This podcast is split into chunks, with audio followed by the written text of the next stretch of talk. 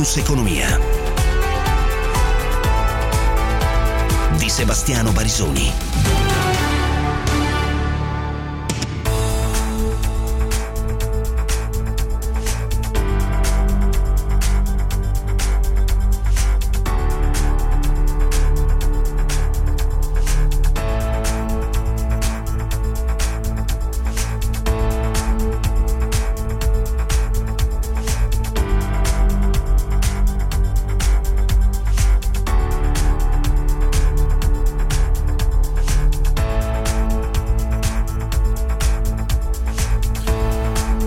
17 9 minuti inizia la prima puntata della settimana di Focus Economia i temi di questa giornata economico-finanziaria. Chiaramente sarà una puntata, non dico tutta, ma per buona parte dedicata al recovery plan, visto che il Presidente del Consiglio è intervenuto eh, alla Camera per illustrare eh, anche lo spirito in primo luogo. È chiaro che poi si entra anche nei dettagli. Noi invece, oltre che lo spirito, parleremo anche eh, dei eh, dettagli eh, perché ci sono dettagli non solo sull'utilizzo dei fondi, abbiamo già parlato e raccontato la settimana scorsa molto a lungo delle grandi ripartizioni di questi 221 miliardi e quindi la parte che riguarda diciamo, la digitalizzazione 48, la transizione ecologica, rivoluzione verde 69 miliardi quasi, eh, che è la fetta più grossa, infrastrutture per una mobilità sostenibile 31 miliardi e poi istruzione e ricerca, eh, anche qui 32 miliardi, inclusione, inclusione, inclusione e coesione sociale 22 miliardi, salute eh, sostanzialmente 18 miliardi e mezzo. Però al di là di questo, come già ricordava eh, Alberto Orioli la settimana scorsa, c'è ehm, anche il tema delle riforme, perché noi ci stiamo concentrando sugli investimenti. L'Europa chiede anche delle riforme e ci sono degli interventi ehm, anche sulla concorrenza, visto che era mh, mm, mm, un po' di anni, se non ricordo male, dal 2017 mh, mm, che eh, l'Italia non metteva mano al, al, tema della concorrenza all'interno dei settori tra eh, settori, la parte che riguarda la liberalizzazione anche del trasporto pubblico, eh, il ruolo delle agenzie antitrust, ma eh, non solo, e anche per esempio sulle autostrade addio ai rinnovi automatici nelle assegnazioni delle tratte. Sembrano cose minori, però poi in realtà fanno tutte parte dell'elemento competitivo eh, del, um, um, del, paese. Um, vedo molti messaggi già, ma insomma, che differenza c'è col testo scritto da Conte? L'abbiamo raccontato eh, anche la settimana scorsa, però ne parleremo. Eh, test, eh, la differenza principale è aver legato eh, la parte delle riforme alla parte dei, dei finanziamenti. Um, vedo che la maggior parte delle domande riguardano uh, il, la differenza rispetto al piano di uh, uh, Conte. poi c'è il tema del, del rapporto con l'Europa. perché la telefonata di Mario Draghi a Ursula von der Leyen è stata riportata chiaramente da, tutto, da tutti i giornali, però vorremmo capire che cosa c'è dietro.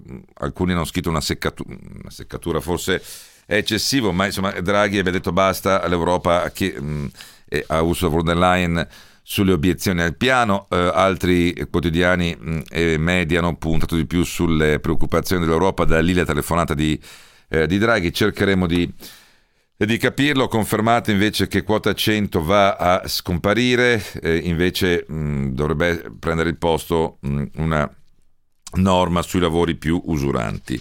Eh, ripeto, di questo parleremo, parleremo anche però eh, di un altro tema con Alessandro Paterotti nell'appuntamento del, del lunedì e mi riferisco alla parte che riguarda l'azione legale avviata dall'Unione Europea contro AstraZeneca, denuncia un ritardo di 90 eh, milioni di dosi rispetto a quanto previsto, l'azienda si difende, replica dicendo rammarico, eh, ci difenderemo. Noi stiamo per fornire quasi 50 milioni di dosi ai paesi dell'Unione Europea entro fine aprile, in linea con le nostre previsioni. C'è una battaglia legale oggettivamente eh, senza precedenti, nel senso che non era mai successo eh, di avere un accordo del genere e che poi l'accordo non venisse rispettato ehm, e quindi la, il percorso legale avviato dall'Europa è senza precedenti perché l'intero periodo che stiamo vivendo è senza eh, precedenti. Per quello che riguarda E i mercati più 0,50% Milano, più 0,40 Parigi, più 0,20 Francoforte, più 0,40 Londra, Dow Jones più 0,15, Tenaris più 3,90, Biper più 3,20, Mediobanca più 3, Intesa più 2,5, Amplifon pure, Unicredit più 2,12, Banco BPM più 2, Atlantia più 1,80. Il fronte opposto Prismian meno 3,30, Leonardo meno 2,30, Enel meno 1,20 eh, per cento 349 238 6666 per sms e whatsapp la pagina di Focus Economia sul sito di Radio 24 e la diretta su Facebook.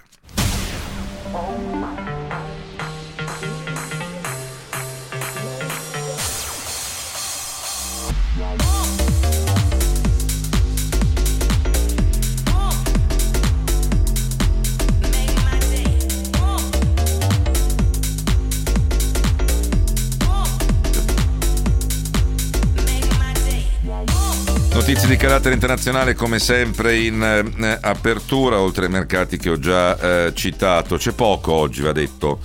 Il bitcoin è rimbalzato dopo essere sceso fino a 47 mila dollari, è rimbalzato a quota 52 mila dollari, il record resta i 64 mila 800 dollari toccato il 14 aprile.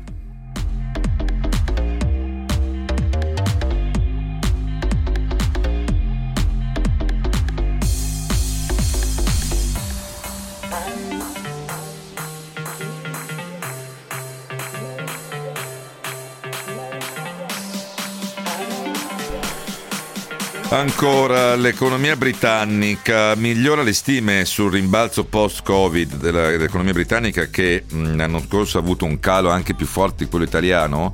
Il PIL è crollato del 10% contro l'8,9 italiano, però eh, l'economia britannica mh, dovrebbe fare un più 6,8%, che sarebbe il record eh, di crescita economica mh, dal 1973. Un, una stima in netto aumento rispetto alle previsioni precedenti che vedevano un più 5%.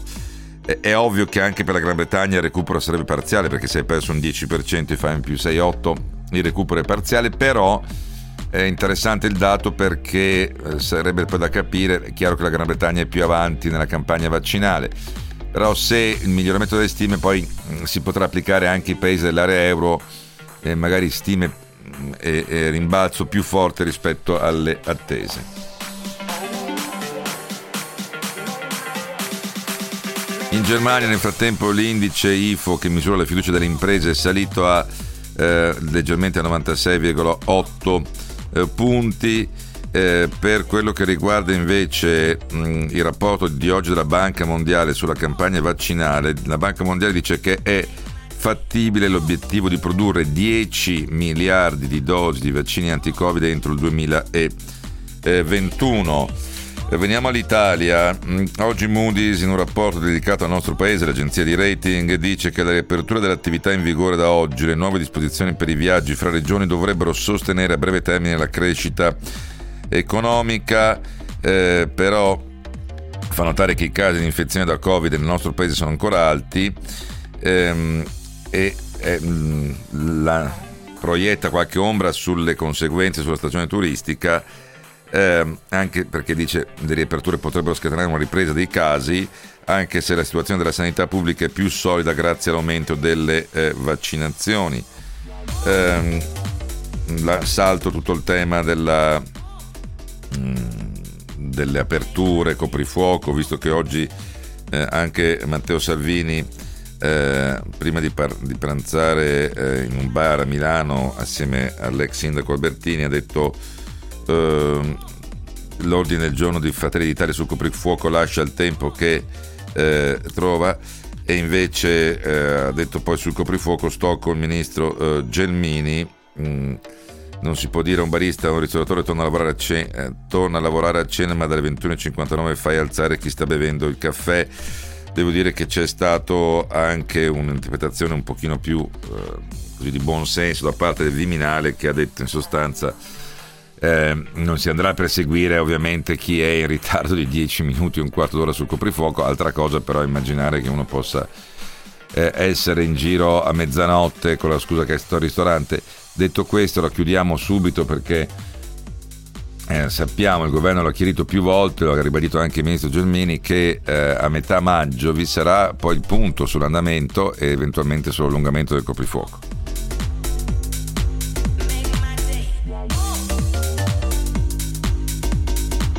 Noi ricordo eh, per chi si fosse messo in collegamento eh, solo ora, è da questa mattina che Radio 24 nei GR con, sta facendo quello che chiamiamo un Radio Day sulle riaperture tra Roma, Milano, Napoli, Bolzano, solo per citare alcuni dei collegamenti eh, che abbiamo effettuato, diverse le situazioni nel paese, complice anche il meteo che ha eh, diviso il paese in due.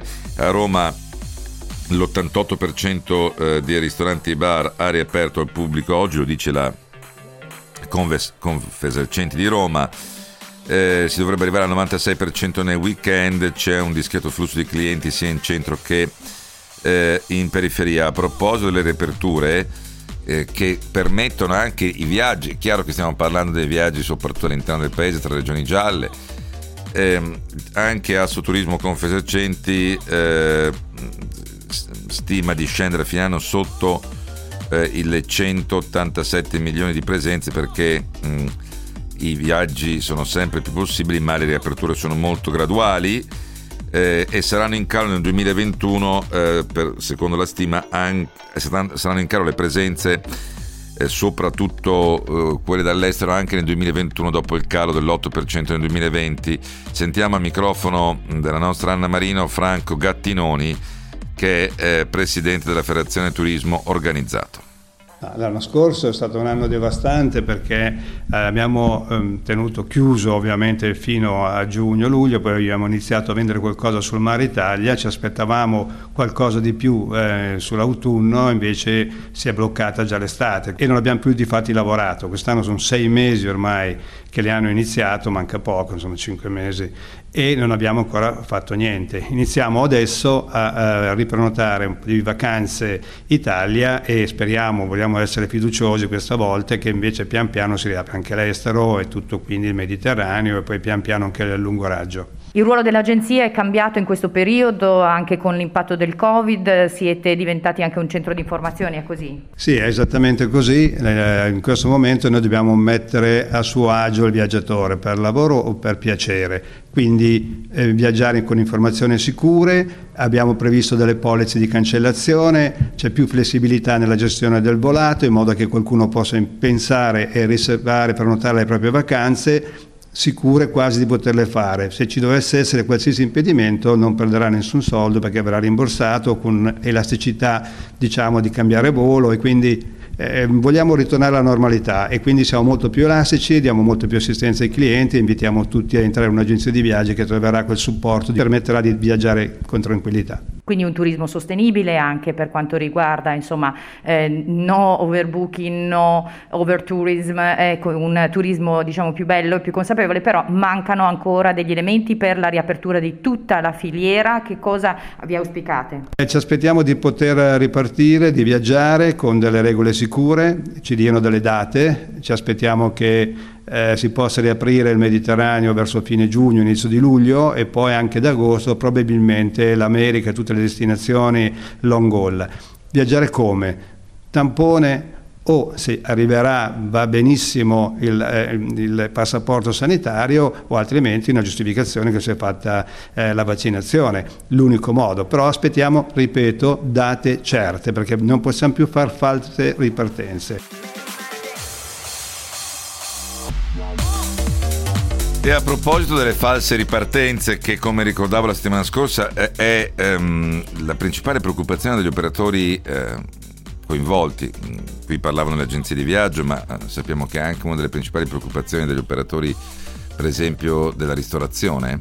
Eh, e oltre che dei bar perché si chiede per favore non torniamo indietro io ricordo a chi mi scrive ancora tanto oggi non ne parliamo ah ma alle 22.15 gli assembramenti non ci sono è ovvio che è una data è un orario così mm, scelto, poteva essere 22.15, poteva essere 22. Il, faccio notare che in Francia tuttora il coprifuoco è alle 19, non perché si debba sempre prendere l'esempio francese, ma per far capire che non è che proprio l'Italia sia una monade eh, in questo. E faccio anche notare, ricollegandomi a quanto detto appunto da dal presidente eh, della Federazione Turismo Organizzato che la cosa peggiore sarebbe dover tornare indietro. Cioè io continuo ad avere la sensazione che alcuni ascoltatori non abbiano capito che esistono ancora i colori regionali e che se aumentano i casi tu da giallo passi arancione. Ora immaginate questo cosa vorrebbe dire, per cui per favore, cioè, io preferirei aspettare personalmente, mi rendo conto della difficoltà di tutto quanto, due settimane e avere la sicurezza che poi non torno indietro. Però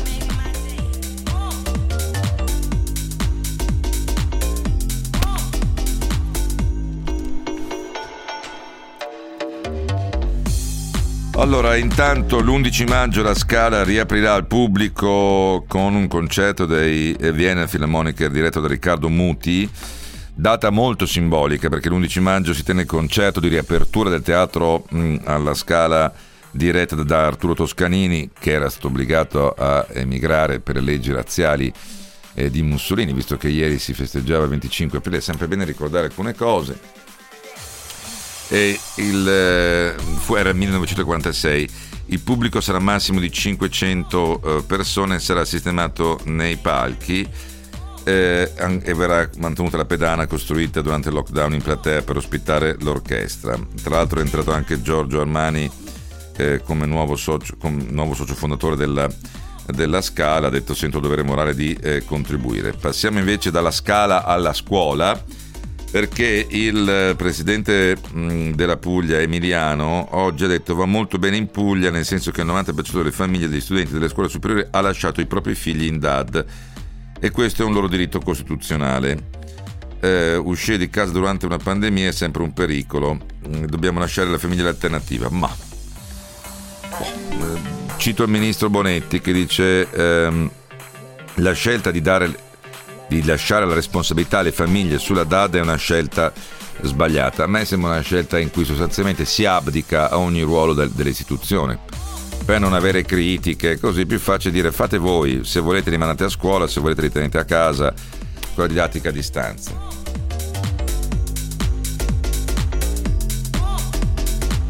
Ma non voglio oggi tornare sui presidenti delle regioni che in larga parte in eh, questo paese, a mio avviso, hanno rappresentato non tutti, però più un problema che un'opportunità e una risorsa. Andiamo avanti, eh, per quello che riguarda invece la campagna vaccinale, oggi il sottosegretario del Ministero della Salute Costa ha detto che entro maggio arriveranno 15 milioni di dosi, ma le scorte sono gli sgoccioli, come ricorda il presidente del Piemonte Cirio. E, eh, mentre appunto eh, è fiducioso figliuolo di arrivare alle 500.000 dosi al eh, giorno. Per quello che riguarda invece eh, le altre notizie, vedo che eh, adesso è uscito un dato sul commercio all'estero cinese, nei primi tre mesi ha fatto più 8,7%, confermando da questo punto di vista la uh, ripresa della uh, Cina. 349 238 6666 per sms e whatsapp. Eh, vedo ancora molti messaggi, alcuni sul caso Sardegna, eh, altri sugli assembramenti mh, mm, ieri per il 25 aprile. Guardate, 25 aprile è una data fondamentale per questo paese, l'assembramento però non va, non va mai bene. Ehm, dunque, per quello che riguarda... Eh, dunque, lei ce l'ha con le regioni, va bene, e io ce l'avrò con le regioni, per, per carità.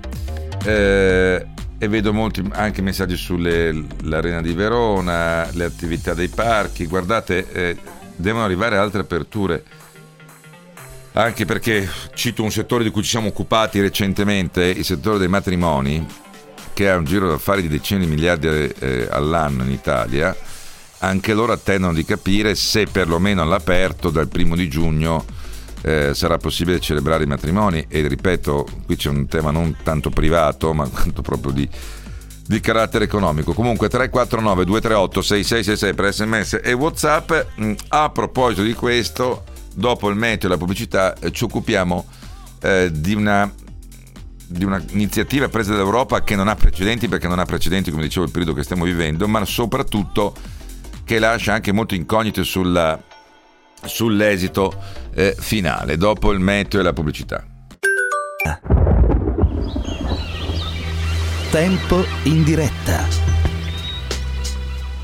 piogge diffuse nel corso delle prossime ore un po' su tutte le nostre regioni settentrionali, mentre sul resto del paese il tempo resterà ancora sostanzialmente asciutto.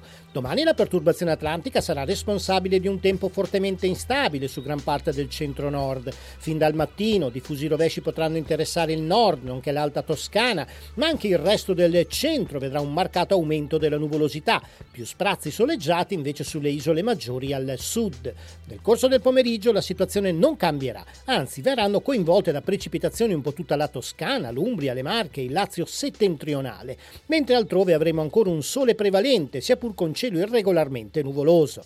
Temperature in calo al centro-nord, specie dove maggiormente piovoso, clima caldo invece al sud. Con le previsioni di ilmeteo.it è tutto, per rimanere aggiornati scaricate la nostra app ufficiale. Un saluto da Stefano Ghetti. State ascoltando un programma offerto da Invesco, fondi di investimento ed ETF. Scopri di più su invesco.it. Focus Economia.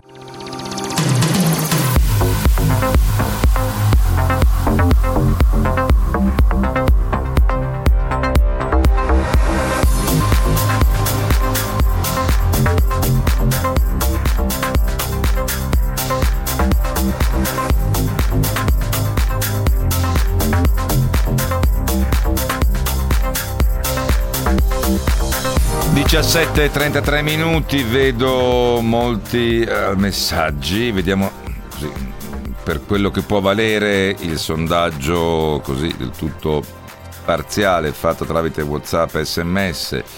Metà degli ascoltatori temono ehm, che, quanto visto anche nel fine settimana, insomma, l'esempio Sardegna, eh, che si possa tornare ehm, indietro nell'arco di due o tre settimane a una zona arancione, che è il timore che dovremmo avere tutti, a mio avviso, nel mettere in pratica i comportamenti. Se ci teniamo proprio alla, al futuro economico delle categorie coinvolte, altri invece mh, la pensano in maniera opposta, per carità.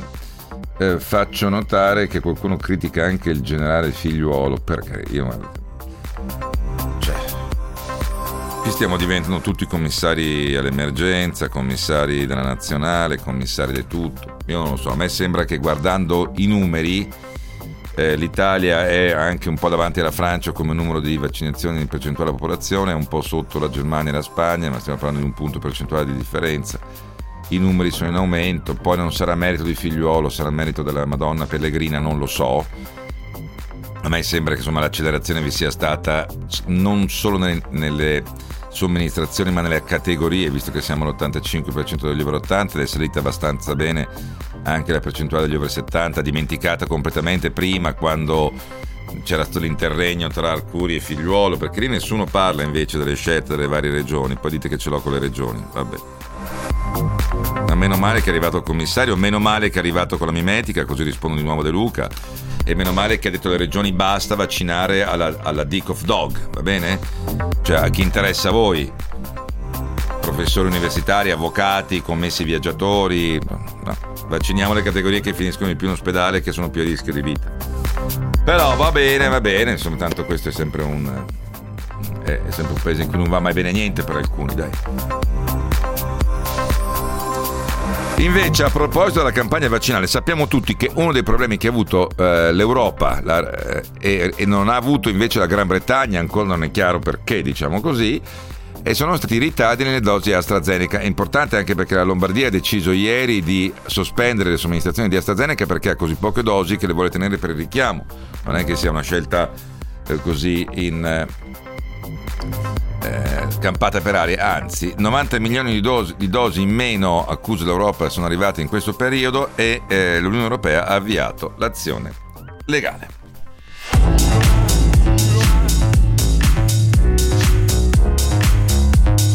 Dietro la notizia che è il tema appunto, come avrete capito, dell'appuntamento di ogni lunedì con Alessandro Platerolti, editorista del Sole 24 Ore. Buonasera Alessandro.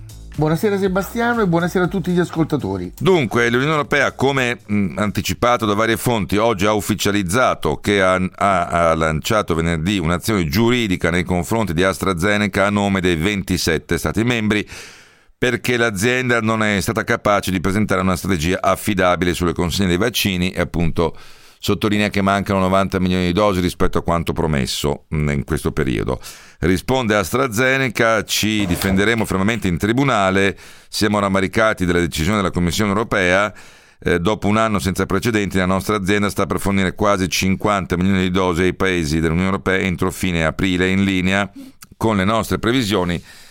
AstraZeneca dice l'azienda ha rispettato pienamente l'accordo di acquisti anticipato con la Commissione dell'Unione Europea. Insomma, come dice Paolo Sorrentino in un famoso libro, hanno tutti ragione. Eh, tra l'altro, Alessandro, questo è un caso mai visto in precedenza. C'erano stati casi, va bene, di, di cause aziende farmaceutiche, ma su, con perimetri molto, molto più limitati e molto più nazionali. E infatti per la stessa AstraZeneca questa è la seconda volta, già tre anni fa entrò in causa con la stessa Unione Europea, in quel caso fu per delle pratiche anticompetitive messe in atto dall'AstraZeneca nei confronti di un concorrente che produceva un farmaco per il fegato.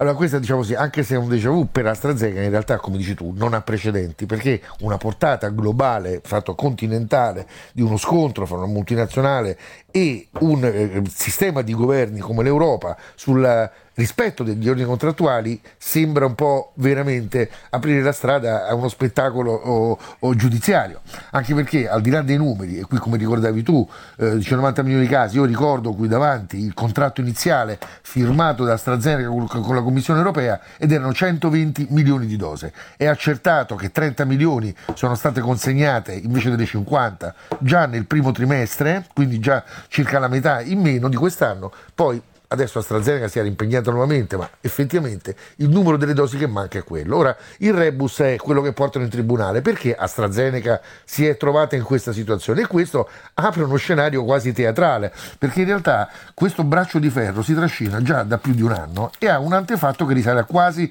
al, diciamo così, era aprile del 2020, cioè appena, esploso caso, appena esplosa l'epidemia. E che cosa è successo? È successo quello che l'Europa avrebbe dovuto fare, cioè come ha fatto l'Inghilterra e come ha fatto l'America, che sono gli unici due paesi che in questo momento non hanno un problema di scorte e di disponibilità e che firmarono in modo anticipato non solo l'acquisto, ma l'intero finanziamento dell'operazione di sviluppo. Questo gli ha dato il diritto, di fatto, ad aggiudicarsi extra contratti e prima degli altri le dosi più importanti del vaccino fatto da AstraZeneca. Allora uno dice ma questo è legittimo farlo? E sono ragioni di opportunità e soprattutto di lungimiranza di stati. Eh, Bush, eh, scusatemi, Trump, l'ultimo atto che ha fatto, perché lo comprò Trump il vaccino in effetti, diede 5 miliardi ad AstraZeneca per andare avanti nello sviluppo del vaccino. Una cifra più o meno simile fu data da Oxford, dall'Inghilterra, per sviluppare dall'università, per sviluppare il vaccino che poi è diventato di AstraZeneca. Ma da che nasce tutta questa complessità? Ancora una volta è un problema di soldi. Sembra assurdo, ma in realtà AstraZeneca ha sviluppato il vaccino per un solo motivo, ha accettato di venderlo senza, senza profitto, ovvero lo sta vendendo a prezzo di costo. Questa è stata l'unica società del mondo che ha accettato di fare mm. una cosa del genere. Allora, applauso, grazie per averlo fatto. Ci saremmo però dovuti preoccupare anche di un altro aspetto. È in grado una società che non ha mai sviluppato un vaccino di riprodurlo in dosi massicce come questo, allora sembrava tutto normale, sì, effettivamente ci possiamo impegnare. Ma il primo incidente che c'è stato, di cui in Italia non si è avuto quasi notizia, avvenne per caso proprio in America, ovvero in uno stabilimento che avrebbe dovuto riprodurre per AstraZeneca questi famosi vaccini, mm. aveva anche in produzione il vaccino di Johnson Johnson, mischiò i due ingredienti. Per cui vennero fuori le partite che dovevano andare Astra Johnson praticamente Esattamente, era un misto fra AstraZeneca e Johnson Johnson, per cui furono bloccati tutti e il governo americano stabilì che non, nessun impianto può produrre due vaccini per due società concorrenti. Nessun impianto indipendente. Questa è un'altra cosa di cui non ci hanno informati, ma se andiamo a scavare vediamo fuori che troviamo queste cose. Allora, per arrivare un po' alla quadra, adesso l'Unione Europea porta in tribunale AstraZeneca. Questo che cosa significa? Significa sostanzialmente che AstraZeneca dovrà tirare fuori tutte le cifre dei singoli impianti produttivi per dimostrare che, che cosa? Che non era in grado di poterli, forza maggiore, di poterli distribuire secondo quel piano di distribuzione che era stato previsto con la Commissione europea. Si difenderà come? Dicendo che in realtà loro avevano preavvisato, non, non a caso, un mese fa ci fu una prima nota di AstraZeneca all'Europa in cui li avvisava che per problemi di distribuzione e realizzazione del vaccino forse non avrebbe ris- eh, potuto rispettare le scadenze dei 50 milioni di vaccini a trimestre e fu lei stessa a portarli a 30. Questo è bastato? No. Perché? Perché per arrivare alla piena immunità in cui stanno arrivando grande, con grande velocità sia in Inghilterra mm. che negli Stati Uniti, beh, AstraZeneca non era in grado di produrli. Che cosa possiamo aspettarci allora adesso? Che AstraZeneca incrementi la produzione è molto difficile. In questo momento AstraZeneca sta girando già eh, con gli impianti e soprattutto quelli con cui i contractor famosi, cioè quelli che conto terzi producono questi vaccini, beh, sta già cercando, è già al massimo, quindi è molto difficile. Quello che avremo, secondo queste fonti mm. legali che abbiamo interpellato, è un agreement, cioè un, sostanzialmente un accordo extragiudiziario che cambia un po' dalle eh, castagne al fuoco ad entrambi, perché anche per l'Europa che qual è il problema vero? Che se passa un anno dall'inizio del vaccino e ci siamo quasi, il vaccino non è più for- eh, gratis, cioè non è più gratis, eh, non è più senza profitto per AstraZeneca, ovvero AstraZeneca avrà il, prof- il diritto dopo 12 mesi di alzare il prezzo come vuole. Mm-hmm. Allora qui la questione comincia a diventare seria, perché se c'è un ritardo giudiziario che di fatto sospende, come ogni procedura giudiziaria, certo. il, eh, diciamo così, la vita, l'essenza di questo contratto, quando potremmo, potremo contare su un nuovo accordo riparatore fra i due, alla vigilia della scadenza dell'anno o subito dopo? Perché questo significa raddoppiare o addirittura triplicare la spesa a carico dei governi. Eh certo, per perché... comprare il vaccino di AstraZeneca. Allora qual è la beffa oltre il danno? I costi legali. Qui avanti, andremo avanti a una causa che costerà miliardi per una società che aveva calcolato che se non avesse dato il vaccino, AstraZeneca aveva calcolato che la sua perdita nel primo anno di distribuzione di vaccini era di 40 miliardi di dollari. Perdita intendo dire che aveva rinunciato a profitti per 40 miliardi. Allora, se arriviamo a fine anno senza un nuovo accordo, noi fra pochi mesi ci ritroveremo che quel vaccino costerà il doppio, se non il triplo, perché negli accordi fra AstraZeneca e i governi, soltanto il terzo mondo avrà diritto per altri 18 mesi ad avere il vaccino senza il rincaro del profitto della società. Allora, eh, bella la tua analisi, qualcuno mi dice ma Pfizer, no, guardate che le uniche critiche sono state rivolte a AstraZeneca perché sia su Pfizer che su Moderna c'è stato un recupero e l'Unione Europea ha eh, più volte tramite i suoi portavoci esatto. citato Pfizer e Moderna come eh, due soggetti che invece hanno rispettato i patti per quanto sappiamo che quello che conta non è la, purtroppo la consegna giornaliera ma la consegna nell'arco del, de, di un certo periodo. Eh, tu hai bene ricordato il fatto che l'errore eh, all'inizio sta nel non essere entrati, diciamo così, nel capitale di finanziamento di AstraZeneca, nel, nell'essersi posti, mi riferisco all'Unione Europea, solo come acquirente, quindi cliente, ma non come partner nello sviluppo del vaccino e questo chiaramente ti dà in caso di criticità eh, ti mette in seconda fila, anche se eh, pacta sunt servanda, come ricordano molti, molti ascoltatori, e quindi l'Unione Europea fa bene. Io immagino anche per una specie di così, moral suasion, come dire, vediamo cosa succederà più avanti.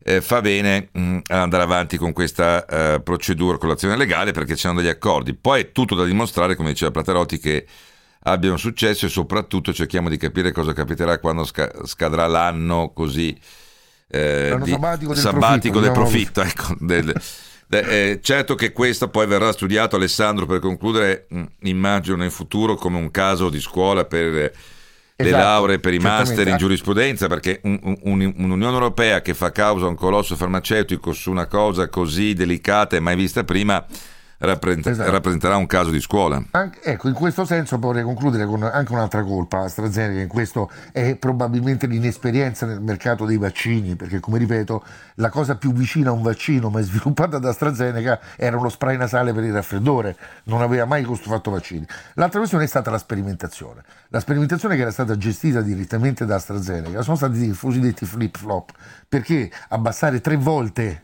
l'efficacia di un vaccino, mentre è già stato oh, distribuito, certamente non ha messo AstraZeneca in una posizione positiva con l'opinione pubblica. Io ricordo che il, il, eh, la loro iniziale lettura dell'efficacia era del 90%. Questa efficacia è poi scesa, quella verificata, al 76%, quella verificata dal governo. Loro l'hanno riportata poi all'80% adesso, ma certamente spostare questi numeri in un momento in cui la gente ha paura anche, questo ha alimentato, e in questo senso lo voglio dire, più della stampa o dell'emotività, sono stati quei numeri a creare confusione sì, certo. e anche tanta paura tra la gente. E poi anche aver cambiato completamente eh, la priorità vaccinale, cioè prima era solo per gli, eh, chi aveva meno di 60 anni addirittura 55 poi 60 queste percentuali poi riflettono si è, si è andati proprio questo cambio di età per i rischi eh, legati ad alcuni casi di trombosi rara si è andati a, a suggerirlo a chi invece ha più di eh, 60 anni grazie anche ad Alessandro Platerotti noi restiamo in tema di Europa ma non per la, la causa, l'azione legale, per meglio dire, eh, avviata contro AstraZeneca, ma per capire, anche qui quasi come retroscena, eh, che cosa è successo nel fine settimana. Eh, sappiamo tutti che vi è stata una telefonata di Mario Draghi a Ursula von der Leyen, eh, e, ehm, però la ricostruzione è stata un po' diversa. Alcuni hanno detto Draghi ha alzato la voce, ha detto basta, l'Italia merita rispetto, mm, smettetela di chiedere ulteriori chiarimenti sul recovery plan, altri hanno, l'hanno letta come siccome c'era una grossa preoccupazione dell'Unione Europea, Draghi è dovuto intervenire mettendo sul piatto tutto il suo peso e prestigio per placare i dubbi dell'Unione eh, Europea. Nel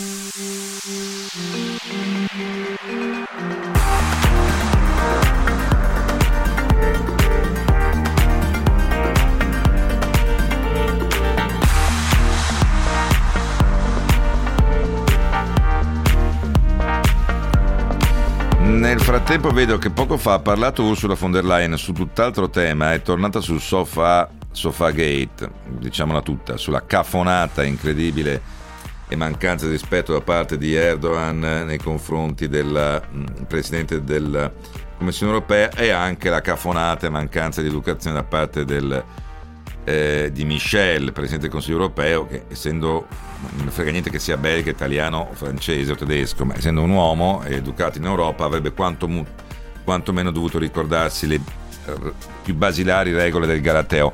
Non lo posso chiedere a Erdogan perché mi sembra che lui abbia un'idea della donna, non avendo, avendo anche rotto l'accordo, il famoso patto di Istanbul, un po' diverso e mm, mi sembra insomma, che mi basterebbe che Erdogan riconoscesse il genocidio armeno, perché mi sembra che sia rimasto solo lui e una parte dell'opinione pubblica turca a non riconoscere un milione e mezzo di morti armeni. Lo stesso Hitler eh, disse che tanto dopo l'Europa aveva soprasseduto sul genocidio armeno e, e quindi lo usò come esempio di quello che si sarebbe potuto fare per il genocidio eh, degli ebrei. Qualcuno ha dei dubbi su questo, si legga i 40 giorni del Musaddak, grandissimo libro uno dei grandissimi libri sul genocidio armeno, per cui insomma non mi sorprende, ahimè, Erdogan, concordo con la definizione di Draghi al 100%. Eh, però eh, vedo che eh, poco fa la von der Leyen ha detto il, il Sofagate è accaduto perché sono una donna. Sono la prima donna a essere Presidente della Commissione europea ed è così che mi aspettavo di essere trattata nel viaggio in Turchia come un Presidente di Commissione. Non riesco a trovare una giustificazione e devo concludere che quello che è successo è accaduto perché sono una donna.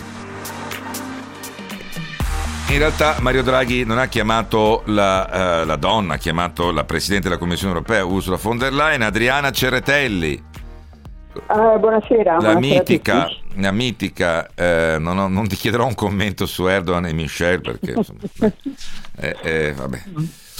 Diciamo così che eh, la classe è un po' come il coraggio del Manzoni, mettiamola in questo modo, la classe, il rispetto, il galateo è un po' come il coraggio del, del Manzoni. Allora, la domanda è molto semplice. Abbiamo visto due ricostruzioni diverse, come ricordavo, della telefonata di Draghi a Ursula von der Leyen. Mm, vorrei da te, diciamo così, l'interpretazione autentica. Ma uh, a quello che mi consta, in sostanza Draghi eh, ha detto ok, noi stiamo facendo la nostra parte, fateci fare la nostra parte e poi vedremo se non la faremo. Ma insomma non si può fare il processo delle intenzioni in anticipo. Quindi dopo, dopo appunto ore e ore e ore di confronti, eccetera, eccetera, eh, alla fine uno dice adesso basta, insomma, e mi pare che sia anche il suo modo pragmatico di, eh, dire, di, di comportarsi nelle, nelle situazioni io ho un'esperienza quando, quando, appunto mi sono occupata dall'altra parte della barricata. Sì, lo chiarisco, tu eri, eri eh, portavoce del ministro Tria a suo tempo, no? Sono stata per qualche tempo e beh, eh, quando, quando, gli europei cominciano a, a, a lavorare ai fianchi non la finiscono più, eh, certi mm. funzionari. Quindi insomma alla fine ci vuole anche un po' di ragionevolezza e non dico che tu devi avere la fiducia cieca nell'Italia perché purtroppo l'Italia non ha dato grandi prove poi di mantenere no, gli impegni presi eccetera, sì. sono decenni che si chiedono le riforme e queste riforme non sono mai arrivate a tutto danno del nostro paese, delle nostre prospettive di crescita. Quindi per certi aspetti è assolutamente comprensibile che questi ti dicano ma insomma datemi degli impegni di ferro in modo tale che non possiate derogare per nessuna ragione. Cioè è ovvio ti danno una montagna di miliardi, quindi è ovvio che vogliano essere garantiti, eh, ma al tempo stesso tu non puoi fare per principio il processo alle intenzioni, soprattutto quando hai una personalità della credibilità, della statura, della competenza di Draghi. È chiaro che Draghi non è Mandrei, che, che, non potrà naturalmente, se il sistema gli remerà contro, fare miracoli, però si può presupporre che oggi ci sia anche un senso di responsabilità nel Paese e che ci si renda conto dei rischi che mm. noi corriamo, perché parliamoci chiaro, cioè questo è un investimento che l'Europa fa sulla crescita dell'Italia se l'Italia non tornerà a crescere in modo dinamico, l'enorme debito che abbiamo accumulato anche per il Covid diventerà insostenibile, quindi riscoppierà una crisi debitoria come quella che abbiamo conosciuto agli inizi del Con Mario Monti, certo. Certo, che poi portò all'arrivo di Mario Monti. Non sarebbe un'operazione suicida non seguire eh, diciamo, le indicazioni le regole eh, fissate per incassare i soldi del recovery. Sarebbe veramente un suicidio nazionale.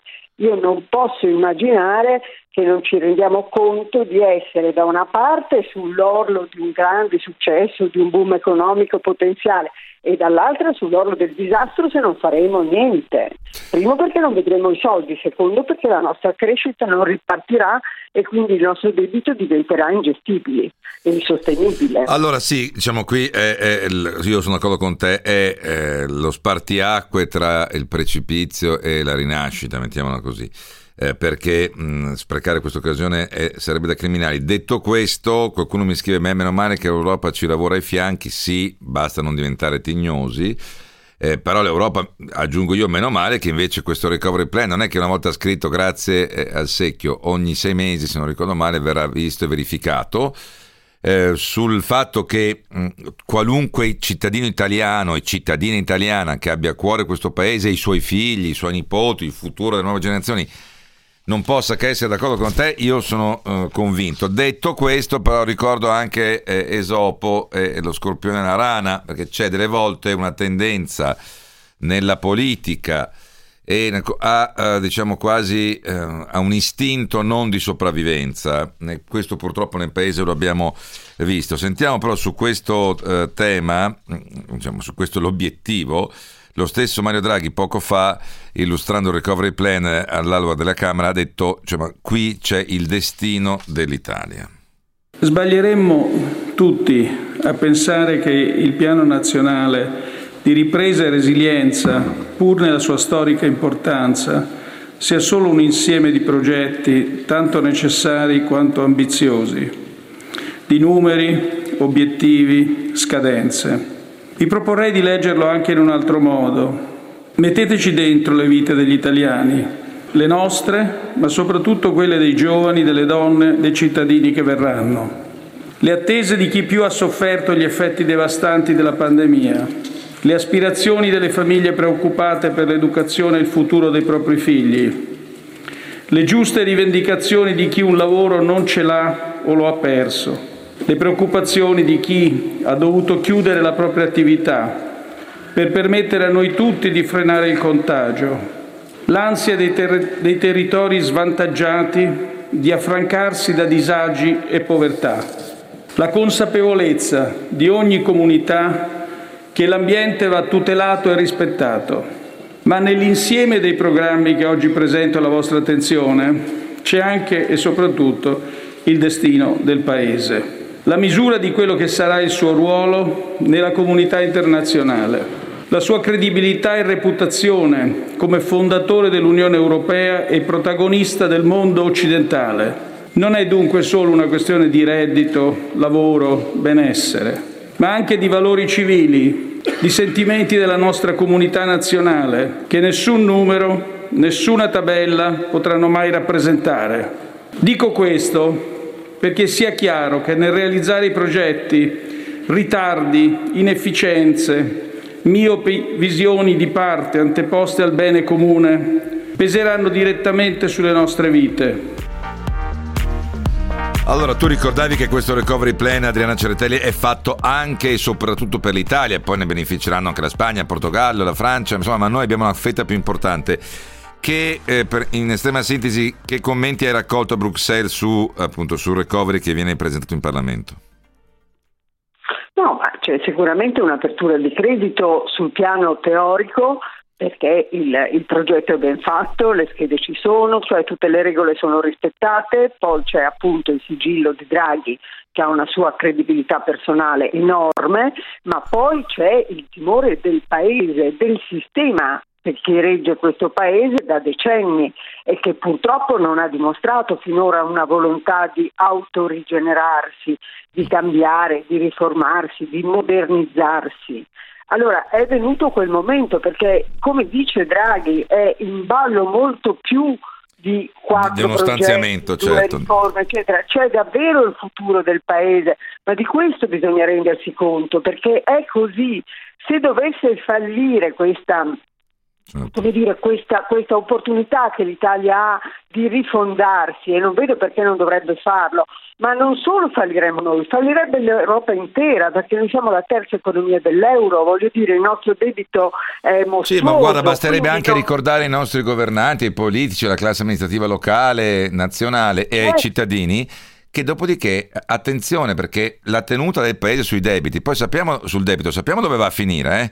Per cui se non riesci a far ripartire il paese poi, e hai un debito che hai contratto perché parte a credito, parte invece parte a fondo perduto, parte a debito, beh parliamoci chiaro, è inutile poi ragionare tanto, si va sul risparmio privato, ma non voglio neanche ipotizzare questa ipotesi. Ringrazio Adriana Ceretelli che avremo di nuovo in collegamento, lascio la linea GR24, poi invece entriamo nel eh, in altri elementi di questo piano, pre, alla luce anche di quanto ha presentato oggi Mario Draghi, 349 238 6666 per sms e whatsapp. Fare o non fare? Non c'è provare. Se volete conoscere chi ha reso questa massima uno stile di vita, seguitemi. Sono Laura Bettini, vi aspetto ogni sabato e domenica con Si può fare alle 8.30 su Radio 24.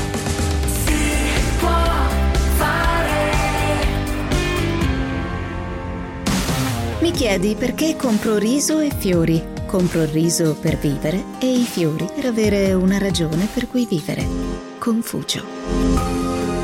Sono Roberta Pellegatta e ogni settimana, più che dei fiori, vi porto dai fiori, da cui tutto nasce, perfino la nostra serenità. Fate la prova con il Giardino Segreto, ogni domenica alle 15.30 su Radio 24 oppure in podcast.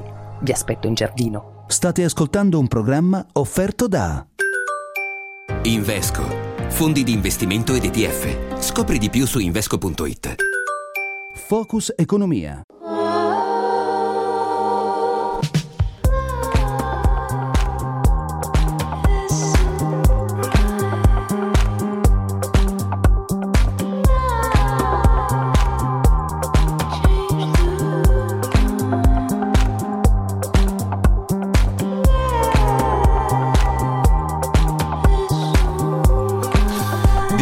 18 e 8 minuti di nuovo in diretta con Sebastiano Barisoni. Eh, prima di arrivare a altri passaggi eh, sull'intervento eh, di Mario Draghi, appunto abbiamo sentito a mio avviso la parte più, importan- più importante. più evocativa, cioè eh, dove Draghi ha detto attenzione, qui non si tratta solo di gestire dei fondi importantissimi, mai visti prima, 220 o 197 più i 30 eh, miliardi, eh, ma si tratta, l'obiettivo è molto più ambizioso, è, mm, è in gioco il destino del paese, lo ha ricordato anche per quello che riguarda le generazioni future di italiani. Vorrei capire, eh, eh, ripeto, è molto difficile commentare un, e analizzare un recovery plan in radio perché eh, ci sono tantissime pagine, le macro aree di intervento le abbiamo ricordate più volte, così come la settimana scorsa abbiamo ricordato anche che la differenza rispetto al eh, prima bozza del piano Conte è di aver legato assieme agli investimenti anche le riforme necessarie. Su questo ricordavo la legge sulla concorrenza eh, che va riammodernata visto che dal 2017 che non viene, non viene poi riaggiornata. E poi eh, le bollette mh, con eh, la concorrenza entrando nel mercato dell'elettricità, il trasporto locale pubblico che deve essere eh, organizzato, i comuni sono liberi di organizzare il trasporto pubblico con proprie società, eh, ma eh, eh, è anche ad aprire questo settore al contributo di fornitori privati. Vuole aumentare poi Draghi il potere delle autorità, l'antitrust la concorrenza, la GCOM per le comunicazioni e anche trasporti, energia e la Consob con maggiori poteri e maggiori risorse. E poi addio sulle autostrade ai rinnovi automatici. Eh, alla scadenza delle concessioni il Ministero dei Trasporti lancerà delle gare per trovare eh, ogni volta la società più meritevole, così evitiamo la vicenda diciamo Atlanti Autostrade per l'Italia, aggiungo io, e, eh, e poi la legge sulla concorrenza dove eh, andrà favorita per quello che riguarda la rete internet, la posa della rete in tutte le zone del paese, eh, non molto redditizie, e poi agevolazioni e bonus per aiutare, per aiutare le famiglie. Vorrei però eh, chiedere a Dino Pesole, buonasera Dino del Sole 24 Ore. Buonasera, buonasera, eccomi. Intanto torniamo, perché molti mi fanno una domanda appunto di, eh, di, insomma, di carattere generale, la differenza con il piano Conte, io l'ho posta anche come domanda ad Alberto Rioli la, la settimana scorsa, eh, vorrei eh, capire invece la tua opinione su questo, mm, se ritieni anche tu che la differenza principale nell'intero impianto sia di avere eh, messo in parallelo le riforme necessarie con gli investimenti, oppure se ne rinviene dalle altre e poi andiamo anche sulla parte più del dettaglio. Sicuramente eh, c'è un collegamento molto più stringente sia tra le, le riforme e gli investimenti sia tra gli investimenti e le riforme. Eh, perché faccio un esempio di cui si parla diffusamente nel PNRR, cioè se si mette in moto un poderoso processo di digitalizzazione dell'amministrazione pubblica, ecco che quella è la precondizione per fare la riforma dell'amministrazione pubblica, quindi funziona anche al contrario.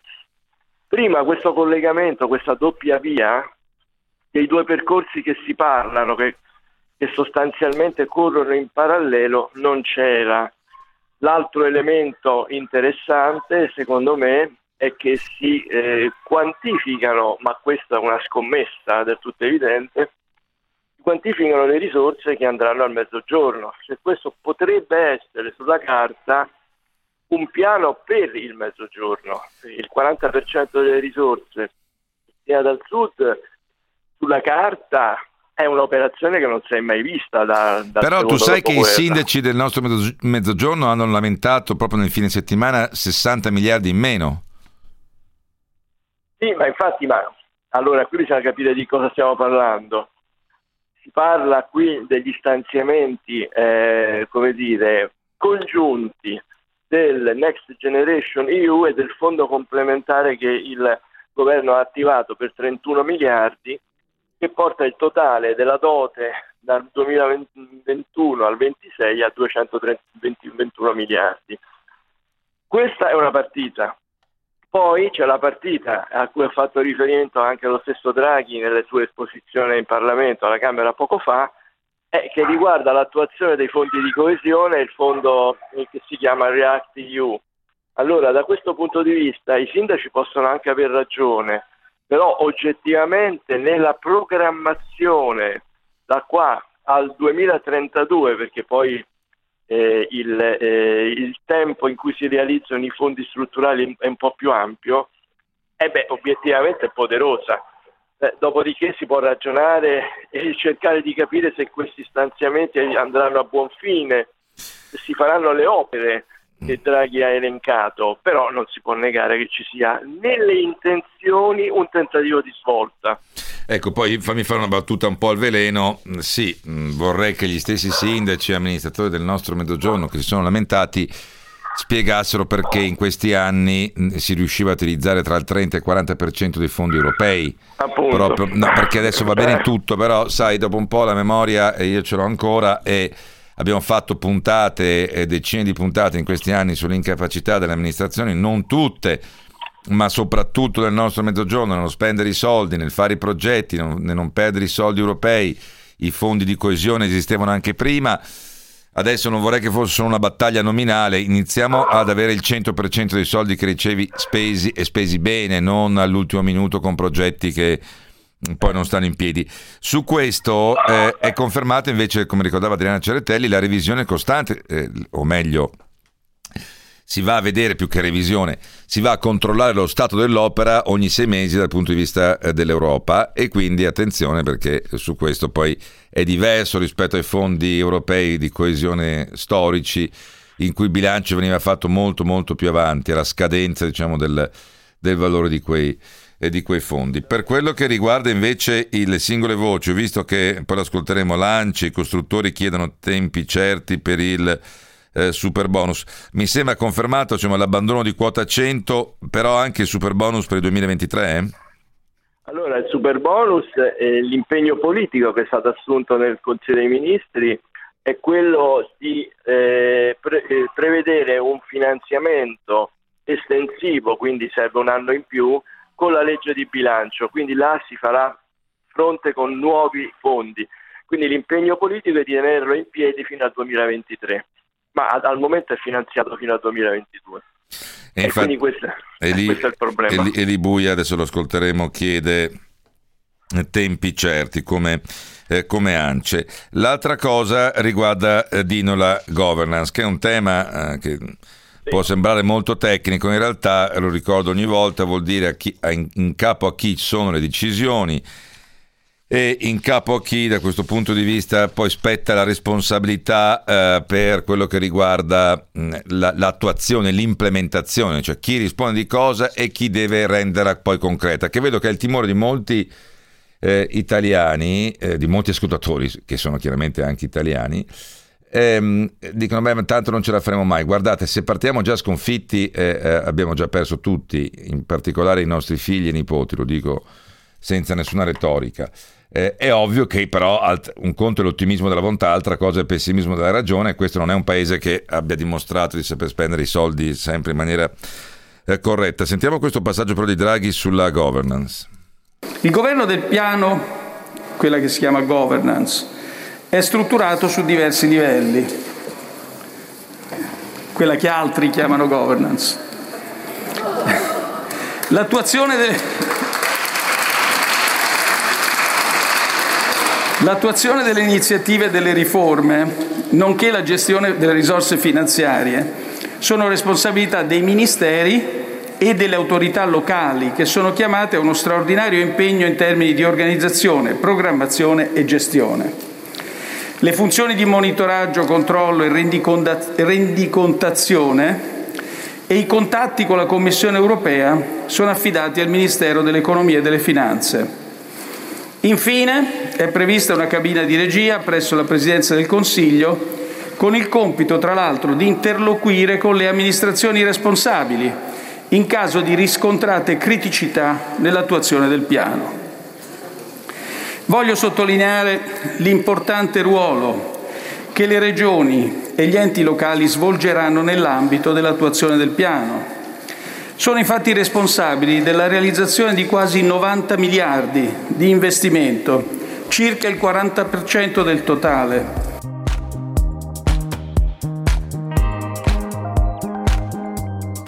sì, ho notato l'applauso perché ha corretto anche me il governo del piano. D'ora in poi diremo solo governo del piano, basta con, con l'inglese, ottimo inglese di, eh, di Mario Draghi. Eh, da questo punto di vista, eh, Dino Pesole, quali criticità vedi? Perché sappiamo che poi lì si gioca moltissimo, perché poi tutti siamo molto entusiasti quando vediamo i miliardi, i piani, le opere. Sui commissari alle infrastrutture abbiamo già detto per le opere ritenute prioritarie quelle già decise dal governo Conte 2, ma poi i commissari li ha nominati il ministro Giovannini.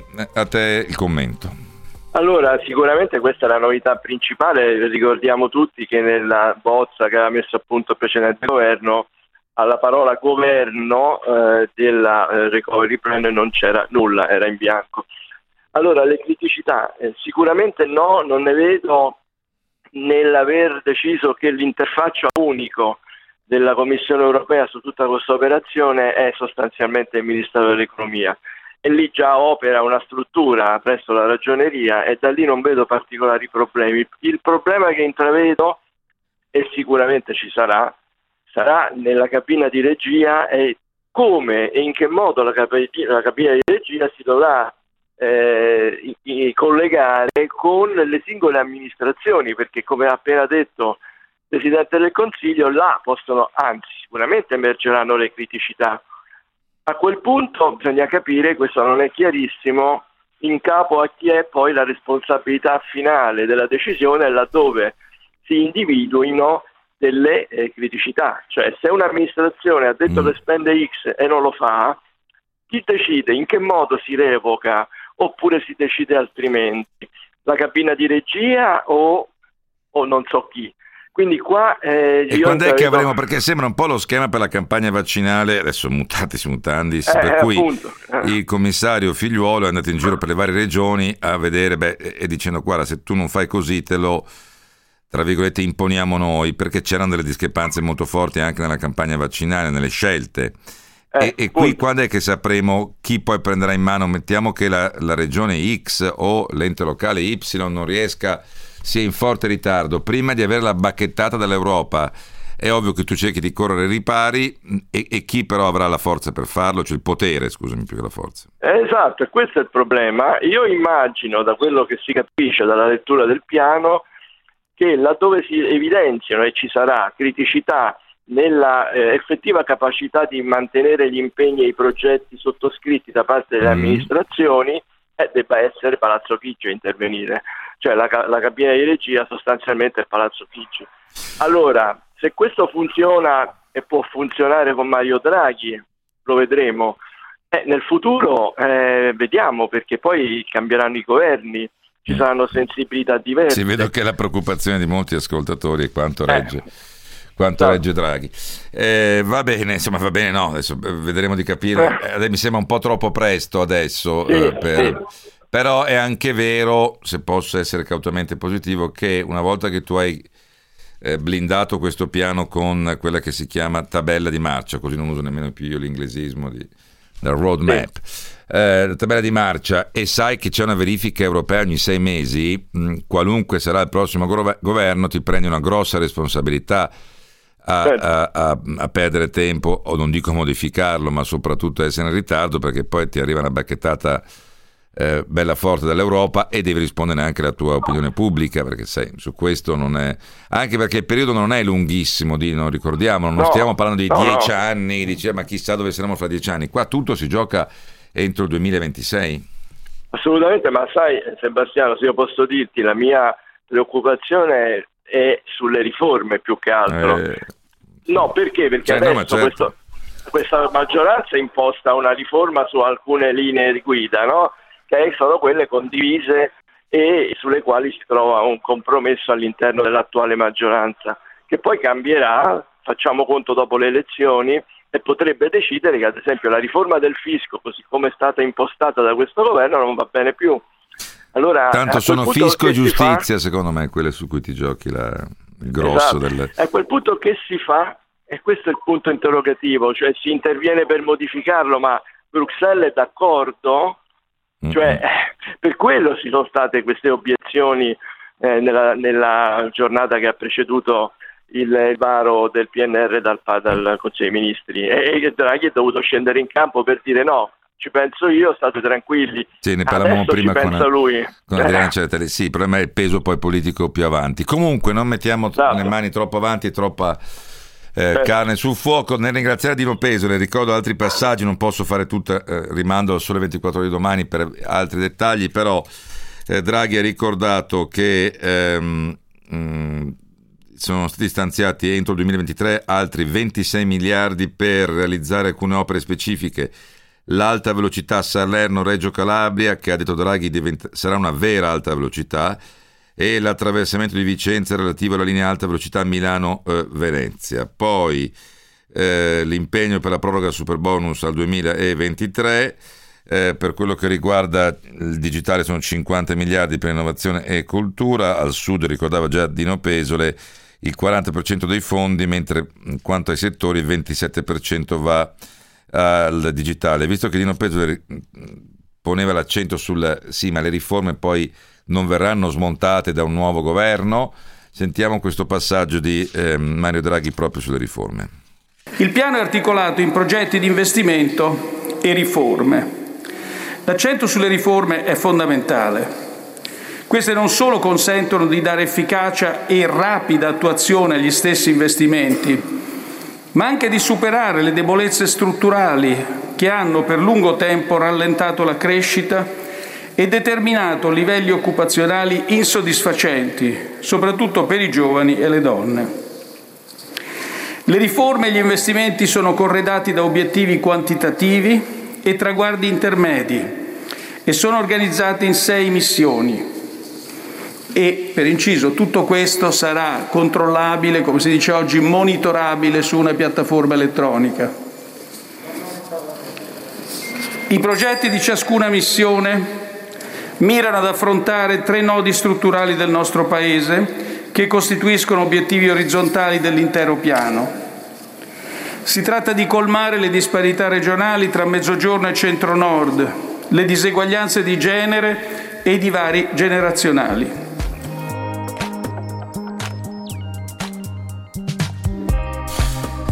Sì, importante a proposito del, del controllo, eh, oltre che monitoraggio appunto, ma anche eh, il controllo periodico dello stato d'avanzamento del, eh, del piano.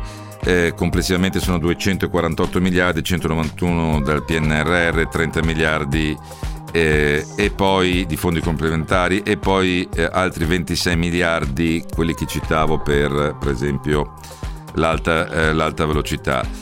Eh, l'obiettivo, qualcuno mi dice che cosa le fa credere che d'incanto si incominci, questo paese cambi e sappia spendere bene, quindi il debito buono. Eh, mm, me lo fa sperare il fatto che è un'occasione che non avremo più e, e me lo fa sperare il fatto che il paese, eh, questo paese gioca bene quando è in difficoltà. Non voglio fare il solito pa- parallelo con la nazionale di calcio, ma è così. Tende molto a sedersi quando vede le cose in discesa. E quindi eh, i progetti concreti sono moltissimi. Chi mi dice citami un progetto concreto, basta vedere le tabelle di, eh, di applicazione. L'obiettivo, ha detto Mario Draghi, è riparare i danni eh, della eh, pandemia. Eh, segnalo appunto, come ricordavo prima, che eh, le associazioni di categoria, nello specifico il mondo delle costruzioni, chiede tempi certi per il super bonus e anche maggiori semplificazioni, visto che ci sono più di c'è più di una complicazione eh, burocratica, mentre sul fronte eh, bancario eh, oggi il numero uno di Banco BPM Giuseppe Castagna ha detto guardate che mh, avere almeno tre banchi importanti radicate nelle regioni italiane vuol dire che ehm, i tre grandi gruppi bancari in questo paese lavoreranno a sostegno del recovery. Il ministro Giorgetti invece, ministro dello sviluppo economico, ha detto eh, la maggior parte di queste riforme creeranno e aumenteranno la competitività delle imprese italiane per rendere anche meno onerosa il contesto in cui operano, meno oneroso il contesto in cui operano le imprese del nostro paese. E il commissario Gentiloni ha detto che è possibile il prefinanziamento prima dell'estate. Cosa vuol dire? Vuol dire che se quando verrà approvato eh, l'Europa potrà eh, dire all'Italia, non solo all'Italia, eh, attenz- puoi utilizzare un 13% del, delle risorse, per noi vuol dire già poter spendere 20 miliardi di euro quest'anno. Ma ne riparleremo, intanto eh, auguro a voi un buon fine serata, ci risentiamo domani dalle 17 in poi.